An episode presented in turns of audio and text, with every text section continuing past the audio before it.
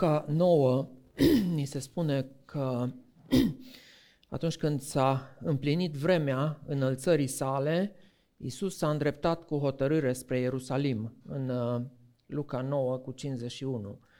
Uh, suntem în săptămâna mare și ne amintim de uh, această perioadă specială din viața Domnului Isus, în care El s-a îndreptat cu hotărâre spre Ierusalim, știind că acolo îl așteaptă confruntare, o serie de confruntări cu elita religioasă a vremii, mai întâi confruntări surde, uh, care n-au căpătat o expresie adică, acută, ci mai degrabă mici contre care se întâmplau.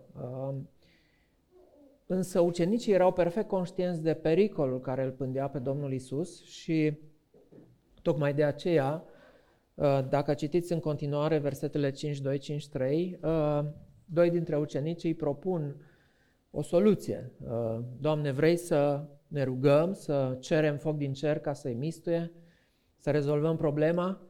Și sigur, el le răspunde, știm ce le răspunde, dar uh, ideea era că Domnul Isus se pregătea pentru un alt gen de confruntare, o confruntare spirituală, și se pregătea să învingă prin suferință și prin moarte. Dacă în satele și în micile cetăți ale Galilei și chiar ale Iudeii, Domnul Isus era aclamat, exista o popularitate de care se bucura, nu așa stăteau lucrurile în Ierusalim. Chiar dacă Ierusalimul era acum cosmopolit, erau oameni din mai multe părți ale uh, Israelului acolo și sigur că erau și oameni care îl iubeau pe Isus în Ierusalim și voiau să-l asculte, dar erau și dintre aceia care uh, aveau putere, aveau influență și care nu se bucurau de prezența lui și așteptau, cum ne spune și Ioan, evanghelistul, un prilej ca să îl uh, prindă, să-l prindă cu vorba, să poată dovedi că Uh, merită să fie pedepsit, să fie executat. Haideți să citim din uh, Luca, capitolul 19, începând cu versetul 41, câteva versete. Când s-a apropiat și a văzut cetatea, Iisus a plâns pentru ea, zicând, Dacă ai fi cunoscut măcar în această zi lucrurile care pot Uh, care îți pot aduce pacea, dar acum ele sunt ascunse de ochii tăi. Vor veni peste tine zile când dușmanii te vor înconjura cu întărituri, te vor împresura și te vor strânge din toate părțile. te vor face una cu pământul pe tine și pe copiii tăi din mijlocul tău și nu vor lăsa în tine piatră peste piatră, fiindcă n-ai cunoscut vremea cercetării tale. Într-un moment anterior, în Luca 13, când din nou Domnul Isus cumva se îndrepta spre Ierusalim, dar încă nu-i sosise ceasul, așa cum se exprimă evangeliștii, uh, Luca 13 cu 31 scrie În ceasul acela au venit niște farisei și i-au zis Ieși și pleacă de aici, căci Irod vrea să te omoare. El i-a răspuns, mergeți și spuneți-i vulpii aceleia, iată, scot demoni și săvârșesc vindecări astăzi și mâine, iar a treia zi voi sfârși. Dar astăzi, mâine și în ziua următoare trebuie să umblu, fiindcă nu se poate ca un profet să moară în afara Ierusalimului. Ierusalime, Ierusalime, care îi omor pe profeți și îi ucizi cu pietre pe cei trimiși la tine. De câte ori n-am vrut să, să-i adun pe copiii tăi, cum își adună cloșca puii sub aripi. Dar n-ați vrut. Iată că va rămâne casa pustie. Dar vă spun că nu mă veți mai vedea până când veți zice, binecuvântat este cel ce vine în numele Domnului. Amin. Aș vrea să mă folosesc de acest prilej, uh, de intrarea Domnului Iisus în Ierusalim, Uh, noi o să sărbătorim mâine, uh, săptămâna viitoare, duminica viitoare, acel moment când, într-adevăr, așa cum prezicea aici Domnul Isus, el avea să fie întâmpinat cu binecuvântat este Cel ce vine în numele Domnului, dar vrea să mă folosesc de acest prilej în care Domnul Isus a îndreptat spre Ierusalim ca să medităm puțin la locul și rostul orașului sau orașelor, cumva în planul lui Dumnezeu, și să învățăm ceva de la Domnul Isus, care, uh, iată, rostește un vai cu privire la Ierusalim, uh, rostește o profeție și care de asemenea plânge pentru acest oraș. Un oraș în care îl aștepta confruntarea. Uh, și în primul rând aș vrea să facem un fel de arc peste timp și să ne gândim, uh, pornind de la grădina Edenului. Uh, în creația originală, uh, Dumnezeu l-a așezat pe om în grădină, nu în oraș. Uh, în schimb, uh, în Apocalipsa, la uh, finalul cărții, în capitolul 21, avem viziunea unui oraș. Noul Ierusalim, cetatea care coboară din cer și acea, acel oraș cu străzi de aur, acolo unde va domni dreptatea, acolo unde Dumnezeu va sta pe tron. Și în cetatea aceea nu va avea loc nicio nelegiuire, nu va fi nicio silnicie. Ehm, dar între momentul așezării creației și așezării lui Adam în grădină și momentul noului Ierusalim, avem o serie de multe alte momente. Și uh, dacă Avraam, mai vedem încă în viața lui Avraam ceva din uh, viața la țară, deși Avram era nomad, era crescător de animale, uh, Adam fusese pus să păzească o grădină, apoi urmașii lui Avram ajung în Egipt, ajung sclavi în Egipt. Egipt care era pus pe construit uh, și îi folosește pe evrei pentru a face cărămizi, probabil că vor fi contribuiți și la marile lucrări din piatră care se făceau acolo în Egipt. Egipt, unde 99% din populație era pe o fâșie foarte îngustă de o parte și de alta a Nilului. Și uh, a, egiptenii locuiau în așezări strânse așezări, uh, probabil erau sate, orășele uh, sau orașe mari unde oamenii stăteau înghesuiți, uh, pentru că așa era natura geografiei în locul acela. Și probabil că și evreii au fost, când, după ce au devenit sclavi, la început ei au fost liberi în Egipt, le-a mers bine acolo, după aceea au devenit sclavi și probabil că și ei au fost puși în rând cu Uh, ceilalți să locuiască în, uh, în spații înguste, în spații limitate. Cert este că la ieșirea din Egipt, uh, ei își regăsesc vocația de nomazi și rătăcesc prin pustie ani de zile, pentru ca după aceea, când intră în Canaan, să intre din nou în contact cu orașul. Erau aceste cetăți, cetatea Ai, cetatea Ierihon, care sunt cucerite de la canaaniți.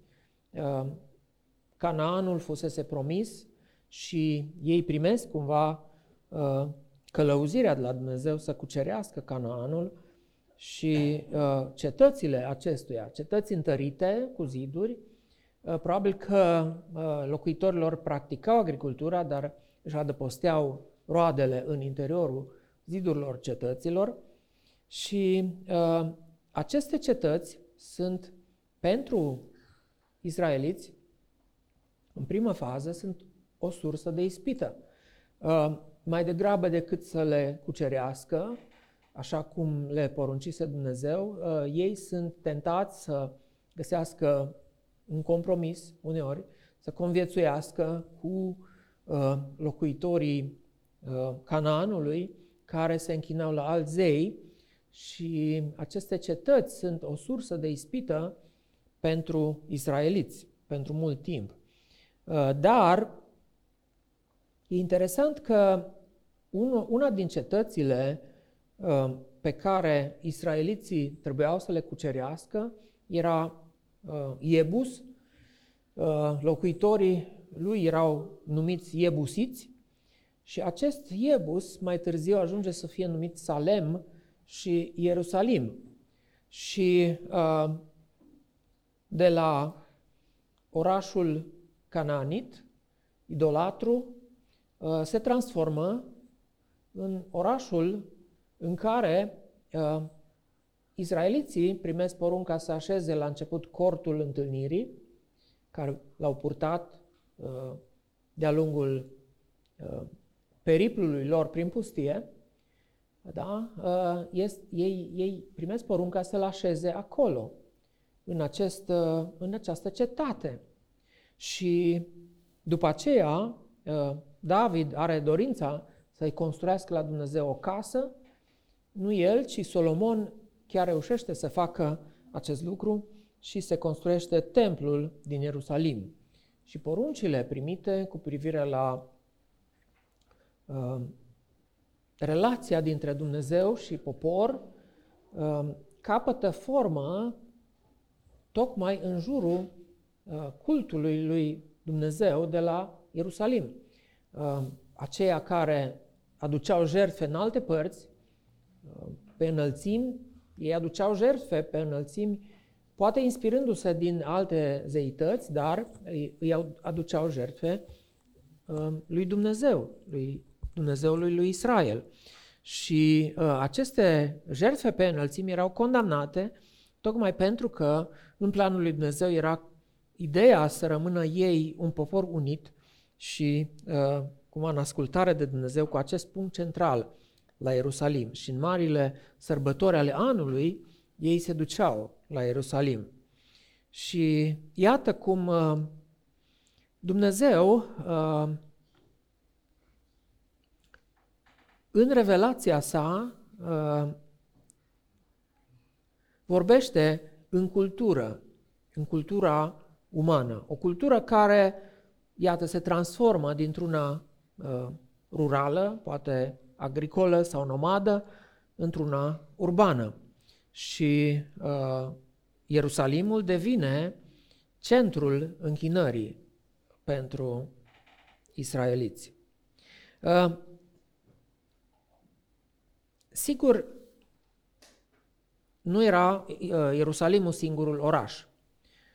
Și ne gândim aici la o altă însemnătate a orașului, care cumva este anticipată în uh, Geneza, în primele capitole, atunci când avem relatarea despre turnul Babel, cu mult înainte de Avram, când oamenii s-au adunat mai mulți la un loc și au zis, hai să ne facem un nume, hai să ne înălțăm un turn mare și să ajungem până la Dumnezeu.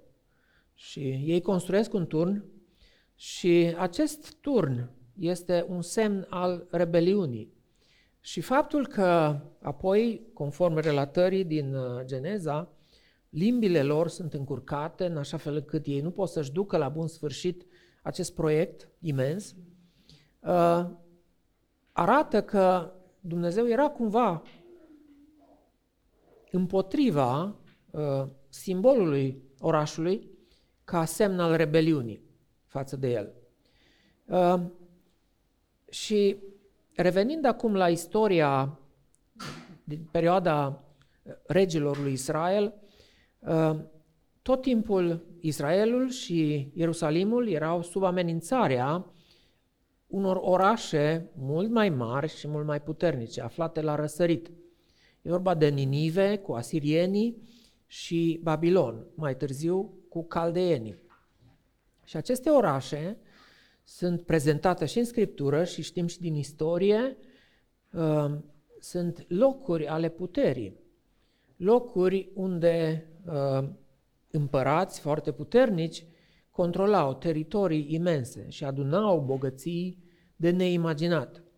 Într-atâta încât își permiteau să construiască uh, proiecte uriașe, uh, construiau temple și, sigur, în spatele acestor lucruri erau și, sau ei considerau că sunt zeii lor.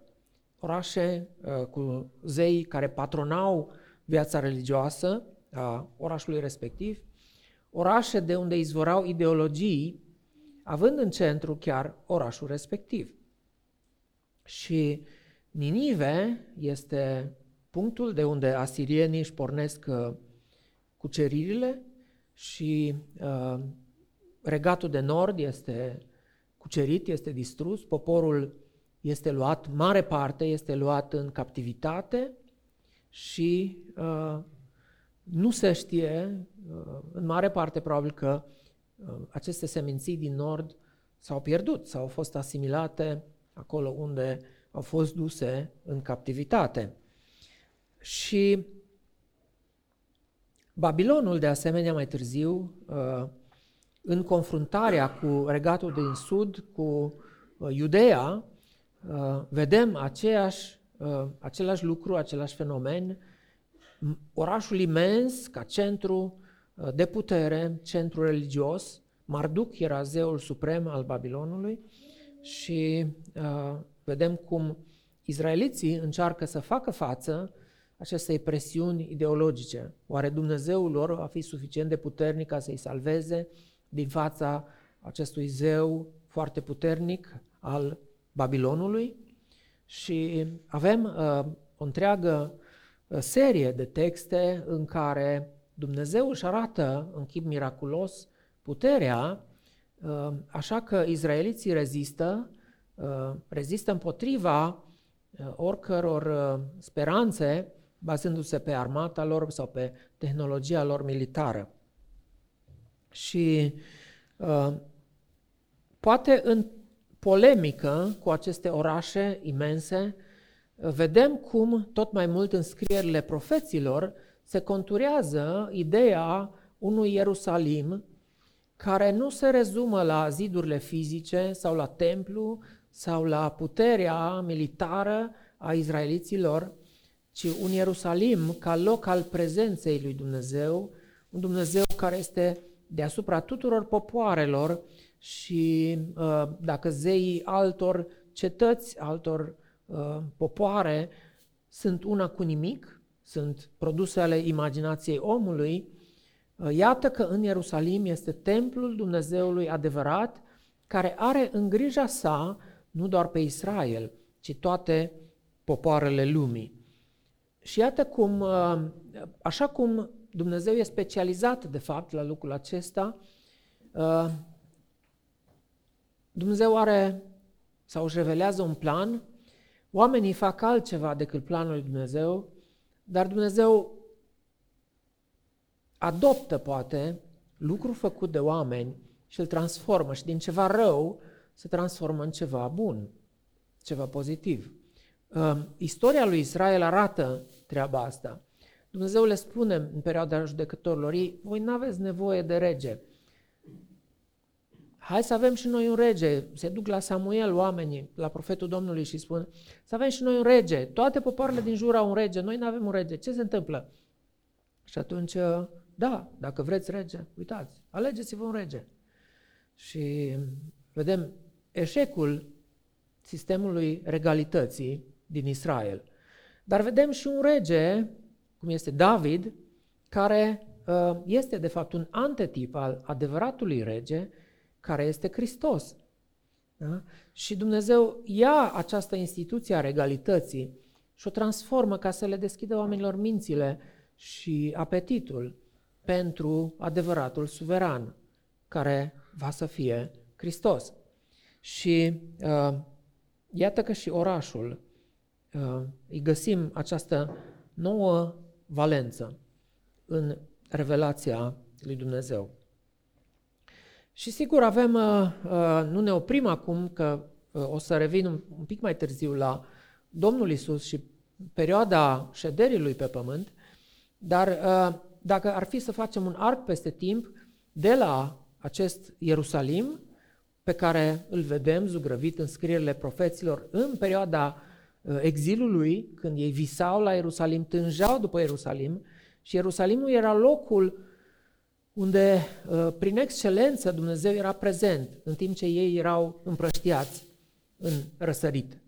Da? Și atunci capătă, uh, de fapt, semnificația asta care merge dincolo de realitatea istorică.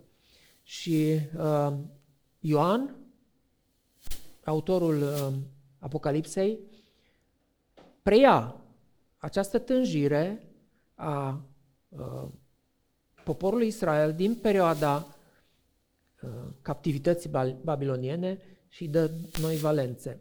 Și vorbește despre Noul Ierusalim, vorbește despre cetatea eternă, uh, acea cetate care nu are nevoie de luminători, unde însuși sau însăși prezența lui Dumnezeu luminează acolo unde domnește dreptatea. Și acum aș, v-aș propune să facem un zoom pe perioada Domnului Isus. Și dacă ne-am uitat la început la arcul acesta imens peste timp, între grădina Edenului și Noul Ierusalim, noua creație, uh, haideți să facem zoom pe perioada Domnului Isus și, de fapt, textele acestea pe care le-am citit, le-am citit. Am citit din, din Luca, mai întâi din Luca 19, și vedem acolo că Domnul Isus uh, plânge pentru Ierusalim. Zice, dacă ai fi cunoscut măcar în această zi lucrurile care îți pot aduce pacea, acum ele sunt ascunse de ochii tăi. Și urmează o predicție, o profeție și vorbește Domnul Isus aici de uh, un asediu, oamenii te vor înconjura cu întărituri, te vor împresura și te vor strânge, te vor face una cu pământul, dar nu numai pe tine, ci și pe copiii tăi din mijlocul tău. De ce? Pentru că n-ai cunoscut vremea cercetării tale. Și lucrul acesta s-a întâmplat. S-a întâmplat uh, în anul 70, când uh, Ierusalimul a fost, în urma unei rebeliuni a izraeliților, a iudeilor, uh, Ierusalimul a fost uh, înconjurat de armata romană și a fost un asediu lung și cumplit. Cu mare greutate, uh, romanii au cucerit Ierusalimul și chiar l-au dărâmat. Complet. Um,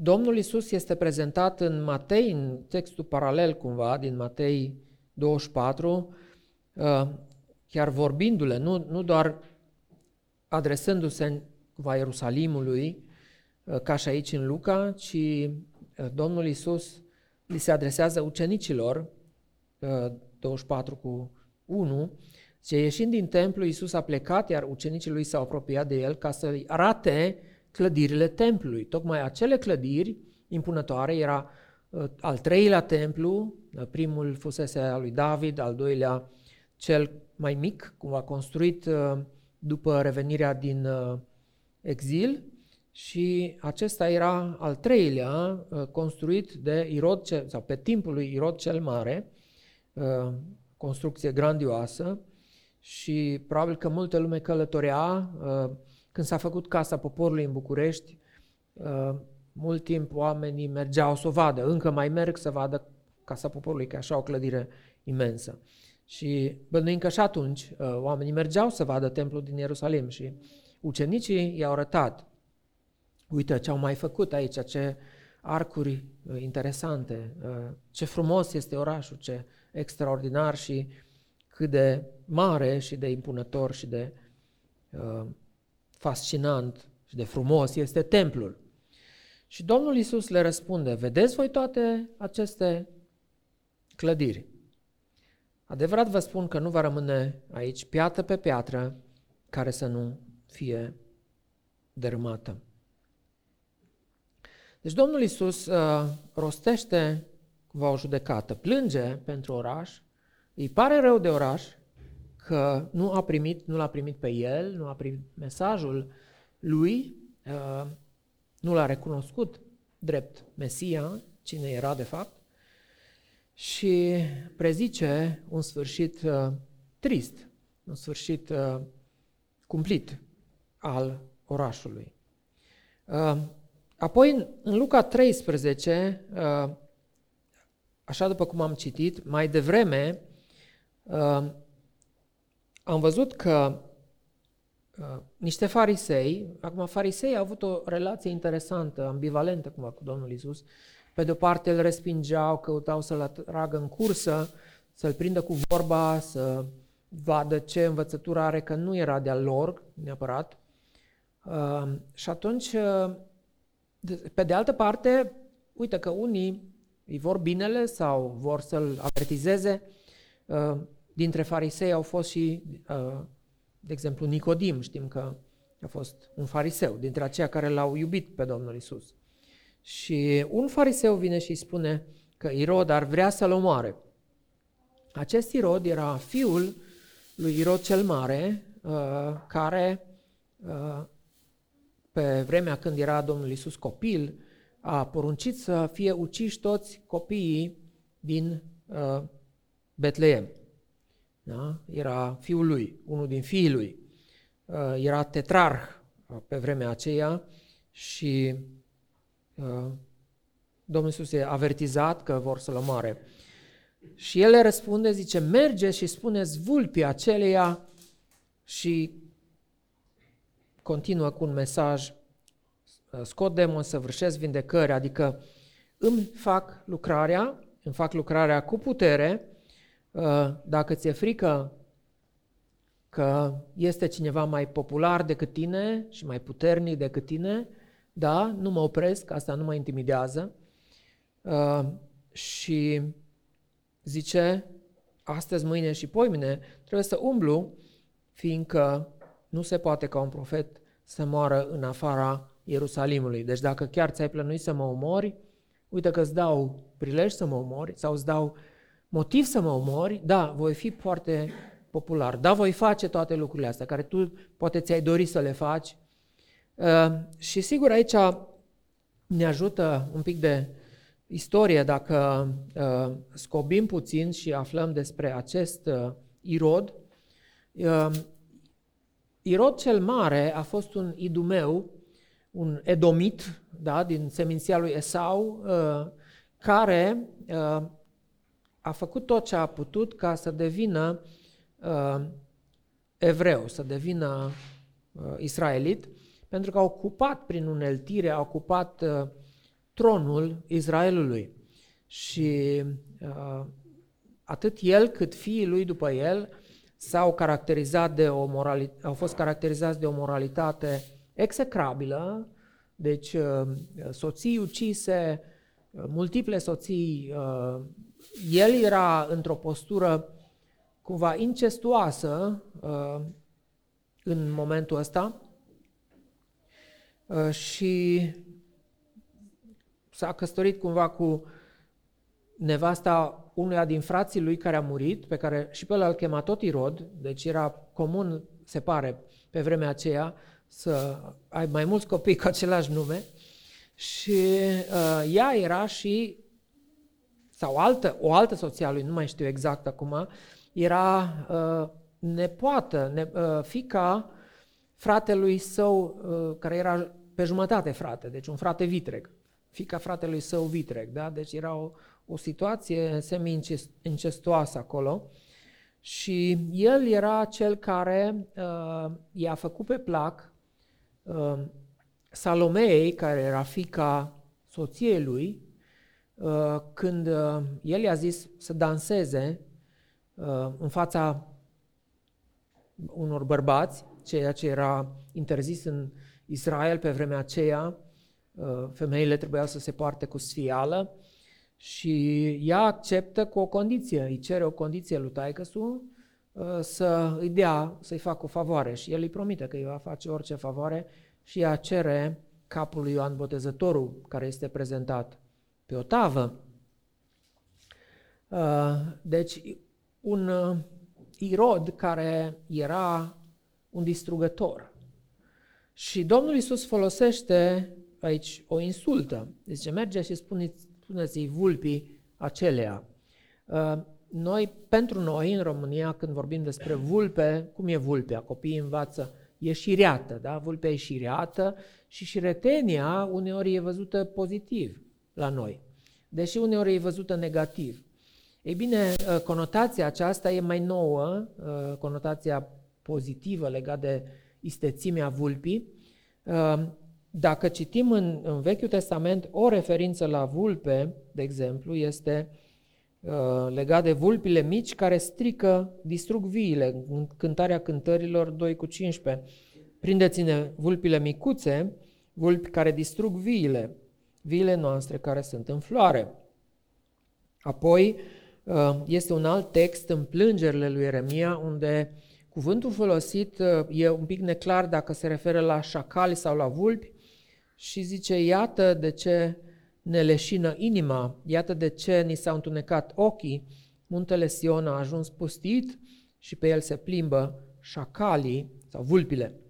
Da? Deci e vorba de uh, distrugere, e vorba de un loc pustiu uh, unde doar animalele acestea uh, oportuniste, cum sunt vulpile, șacalii, uh, își găsesc locuința, care uh, distrug, care ucid.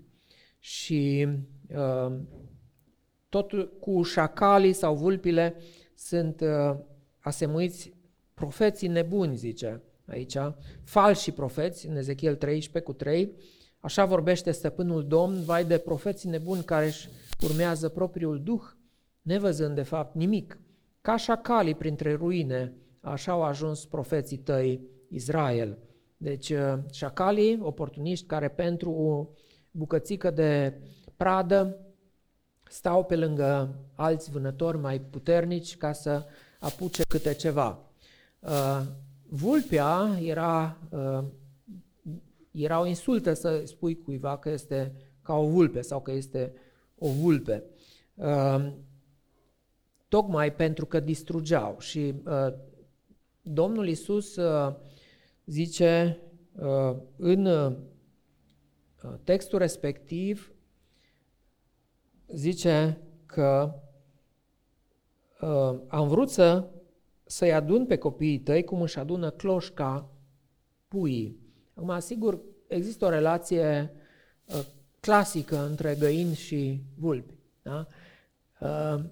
Vulpile ucid găinile și practica vulpilor din vremea aceea cred că era exact ca a vulpilor de astăzi. Uh, ucid mult mai mult decât pot mânca. Dacă intră o vulpe într-o crescătorie de găini, le va ucide pe toate și abia după aia se va apuca să mănânce dintr-una din ele. Uh, și cred că așa erau vulpile și pe vremea aceea. Deci vulpile erau di- prin excelență distrugătoare. Uh, Irod l-a distrus, l-a ucis pe Ioan Botezătorul, care era cel mai mare uh, dintre cei născuți din femeie în perspectiva Domnului Isus. Deci uh, Irod era un distrugător. Și de asemenea era insultă pentru că nu e, nu e un animal puternic vulpea, e un animal slăbuț. Uh, un leu este un animal puternic căruia îi dai respectul. Uh, pentru vulpe nu ai respect, e un animal micuț. Și uh, iată că Domnul Isus, am făcut această paranteză poate prea lungă un pic, iată că Domnul Isus uh, nu judecă doar orașul în întregimea lui, ci îi judecă pe conducătorii răi ai orașului. Și uh, atunci când pronunță această judecată asupra uh, lui Irod, de fapt, Domnul Isus își exercită uh, acest uh, prerogativ al său de judecător.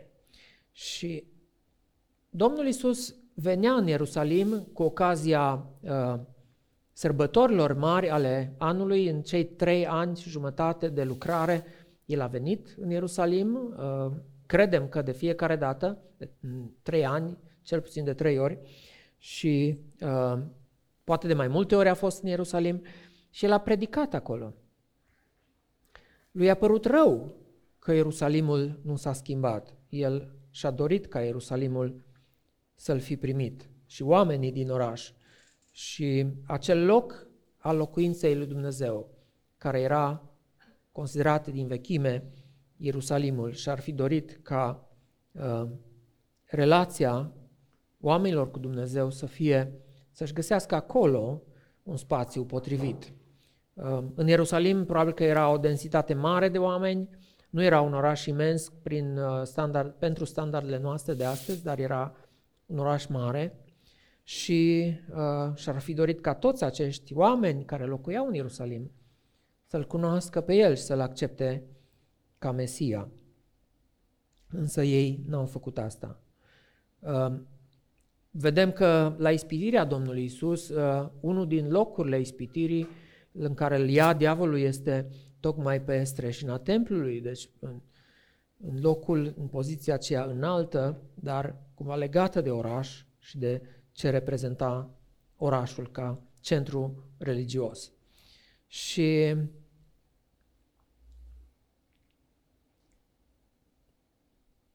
aș vrea acum să ne uităm în al treilea rând la finalul uh, de care, la care mă refeream, la viziunea unui nou oraș, un oraș pe care Domnul Isus și l-ar fi dorit și cum Ierusalimul n-a reușit să fie. Ierusalimul n-a fost. Ierusalimul n-a fost acel oraș pe care și l-ar fi dorit Domnul Isus. Dar vedem acest oraș pe care și l-ar fi dorit Domnul Isus zugrăvit mai apoi în Apocalipsa. Și sigur ne vom gândi și la noi și oraș. Ce înseamnă orașul pentru noi și ce, am, ce ar trebui să facem noi pentru oraș. În Apocalipsa 21, uh, versetul 1 uh, scrie, apoi am văzut un cer nou și un pământ nou, pentru că cerul din tâi și pământul din tâi trecuseră și marea nu mai era. și eu am văzut coborându-se din cer de la Dumnezeu cetatea sfântă, noul Ierusalim, gătită ca o mireasă împodobită pentru bărbatul ei. Și am auzit un glas tare care venea dinspre tron și zicea, Iată, cortul lui Dumnezeu este cu oamenii. El va locui cu ei și ei vor fi poporul lui și el însuși va fi cu ei. El va fi Dumnezeul lor. El va șterge orice lacrimă din ochii lor și moartea nu va mai fi. Nu va mai fi nici tânguire, nici țipăt, nici durere, pentru că lucrurile din tâi au trecut. Cel ce stătea pe tron a zis, iată eu fac toate aceste lucruri. Uh, sigur, continuă apoi descrierea, uh, de fapt, poate merită să citim versetul acesta, uh, eu sunt alfa și omega, începutul și sfârșitul, cel căruia îi este sete, îi voi da să bea, fără plată din izvorul apei vieții, cel ce va birui va moșteni aceste lucruri, eu voi fi Dumnezeul lui și el va fi Fiul meu, cât despre lași, necredincioși, scârboși, ucigași, desfrânați, vrăjitori, idolatri și toți mincinoșii, partea lor este niazul care arde cu foc și pucioasă, adică moartea a doua. Deci, nu în noul Ierusalim. Și apoi continuă uh, viziunea aceasta uh,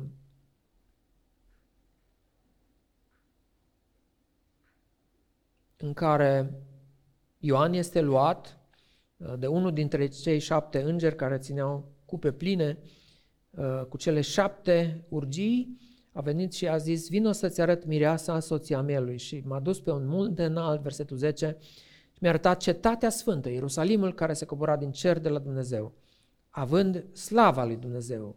Strălucirea ei era ca o piatră foarte scumpă, ca o piatră de iaspis cristalin. Era înconjurată cu un zid mare și înalt, avea 12 porți și la porți 12 îngeri și pe porți erau scrise niște nume, numele celor 12 seminții ale fiilor lui Israel. Zidul cetății avea 12 temelii, uh, pe ele erau cele 12 nume ale celor 12 apostoli ai mielului. Deci iată vechiul așezământ și noul așezământ împreună. Uh, și pe urmă vorbește despre măsura zidurilor și așa mai departe.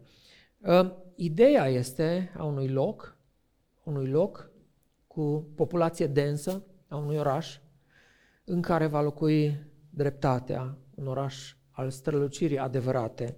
Dacă în vremea Domnului Isus uh, oamenii au căutat să dea strălucire templului și dacă noi astăzi ne plimbăm prin orașe și admirăm frumusețea lor, iată că uh, la finalul creației avem această metaforă extraordinară a unui oraș, a unui oraș frumos, în care va locui dreptatea, în care toate, toți acei, acele tipuri de păcătoși despre care am citit nu vor fi acolo, unde Dumnezeu însuși va fi pe tron și această imagine cumva apoteotică, extraordinară, de mare final, um, Apostolul Ioan vrea să o imprime asupra noastră. Dar noi încă nu suntem acolo. Noi suntem după uh, patima Domnului Isus uh, din Ierusalim, atunci când el a fost uh, luat, purtat de la Ana la Caiafa, uh, la Irod, la Pilat și apoi scos afară din cetate și ucis acolo, răstignit printr-o moarte umilitoare, uh, ca să răscumpere un popor nou, ca să răscumpere un popor nou pe care Hristos vrea să-l ducă și cu care vrea să locuiască împreună în acest nou Ierusalim. Dar noi nu suntem acolo încă. Noi suntem, iată, în Timișoara, alții sunt în București, alții sunt în New York, alții în Londra, alții sunt în Kiev, alții sunt în Mariupol, alții sunt în Moscova. Orașe, multe orașe, cu multe milioane de locuitori. Multe milioane de locuitori care nu-L cunosc pe Hristos. Uh, orașe pentru care Hristos plânge, la fel cum a plâns și pentru Ierusalim. Orașe la care Hristos se uită și zice, dacă ați fi cunoscut voi perioada de har, timpul în care puteați să cunoașteți pacea, dacă cunoaște, ați fi cunoscut lucrurile care vă pot da pacea, adică starea de bine. Voi ați venit la oraș, v-ați mutat de la sat la oraș pentru o stare de bine uh, și starea aia de bine nu aveți. Dar iată că lucrurile astea vor dispărea și orașul va deveni un loc al distrugerii. Uh, cred că ar trebui să învățăm de la Domnul Isus ca să ne pese de orașul nostru, în primul rând. Și de toate aceste mari orașe ale lumii, unde sunt multe păcate, unde sunt mult, și multe oportunități de a întâlni oameni. Noi locuim uh, cumva uh, atrași de idila asta, sau nu știu cum să o numesc, de acest mirajul acesta al uh, grădinii Edenului, ne-am mutat la sat. și iată, de un an de zile uh, lucrăm fizic în grădină și mutăm pământ și mraniță și încercăm să ne facem micul nostru Eden acolo, așa cât se poate. Dar uh, uh, nu, Dumnezeu cumva nu ne cheamă înapoi la grădina Edenului, ci ne cheamă la noul Ierusalim. Și iată că și noi facem naveta, cum se zice, zilnic în oraș și venim la biserică în oraș. Sunt uh, atâtea oportunități ca oamenii să cunoască lucrurile care le pot da pacea. Și cred că noi putem fi dintre aceia care să le dăm acest, această veste a păcii și să le povestim despre Hristosul care a fost judecat și scos afară din oraș și și a murit pentru păcatele lor. Sunt uh, clădiri frumoase în oraș, încărcate de simboluri. Uneori sunt simboluri negative, alteori sunt simboluri pozitive. Avem multe pretexte ca să vorbim cu oameni despre oraș. Avem uh, multe ocazii ca să slujim nevoile celor din oraș. Putem să aducem aportul ca viața în oraș să fie mai bună, să fie mai dreaptă, uh, valorile împărăției să fie reflectate în orașul în care trăim. Putem să plantăm biserici în orașe, biserici care să atragă oameni, unde să fie proclamat Hristos. Sunt imense oportunitățile din oraș. Um, în anii 90, încă, sigur, se migra de la țară la oraș, dar uh, chiar la începutul anilor 90, când s-au închis multe fabrici, oamenii migrau înapoi de la oraș la țară, pentru că nu mai aveau oportunități la oraș. S-au plantat multe biserici la sate. Uh, bisericile mari din Timișoara au plantat biserici în, cred că, peste 100 de sate din, din Timiș. Și a fost o perioadă faină. A fost nevoie de biserici la sat. Dar bisericile acelea de la sat acum se depopulează pentru că oamenii vin din nou la oraș. Și probabil că e vremea să plantăm biserici la oraș. E vremea să uh, creăm cât mai multe ocazii în care oamenii să afle despre Hristos la oraș. Este de asemenea, uitați, avem un primar care e catolic practicant și care e foarte deschis să lucreze cu ONG-uri conduse de creștini, e foarte deschis să coopereze cu bisericile. Uh, nu știu cât bisericile sunt doritoare să coopereze cu el și cu planurile bune care poate le are pentru oraș. Uh, rugăciunea mea este ca Dumnezeu să ne deschidă ochi, să ne deschidă uh, amintea la oportunități pe care le-am avea uh, de slujire, să fim agenții dreptății în orașul nostru, uh, dar să fim și agenții milei în orașul nostru.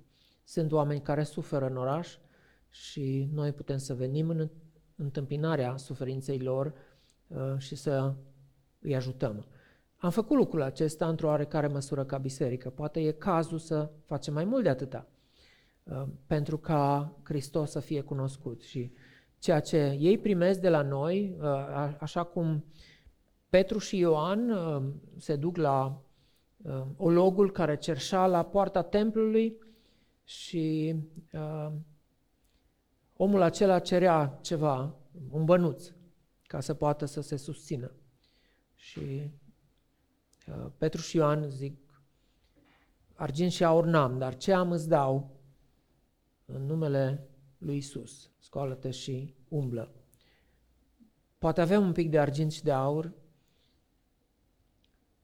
e bine să facem și celui sărac parte de ele, dar uh, niciodată nu o să avem destul pentru toți.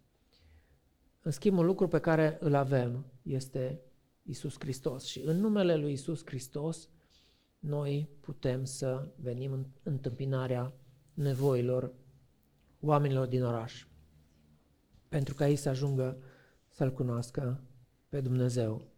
Deci până când vom ajunge în noua creație și în noul Ierusalim, avem mult, mult de lucru în orașul nostru. Dumnezeu să ne întărească, să ne ajute la asta. Amin.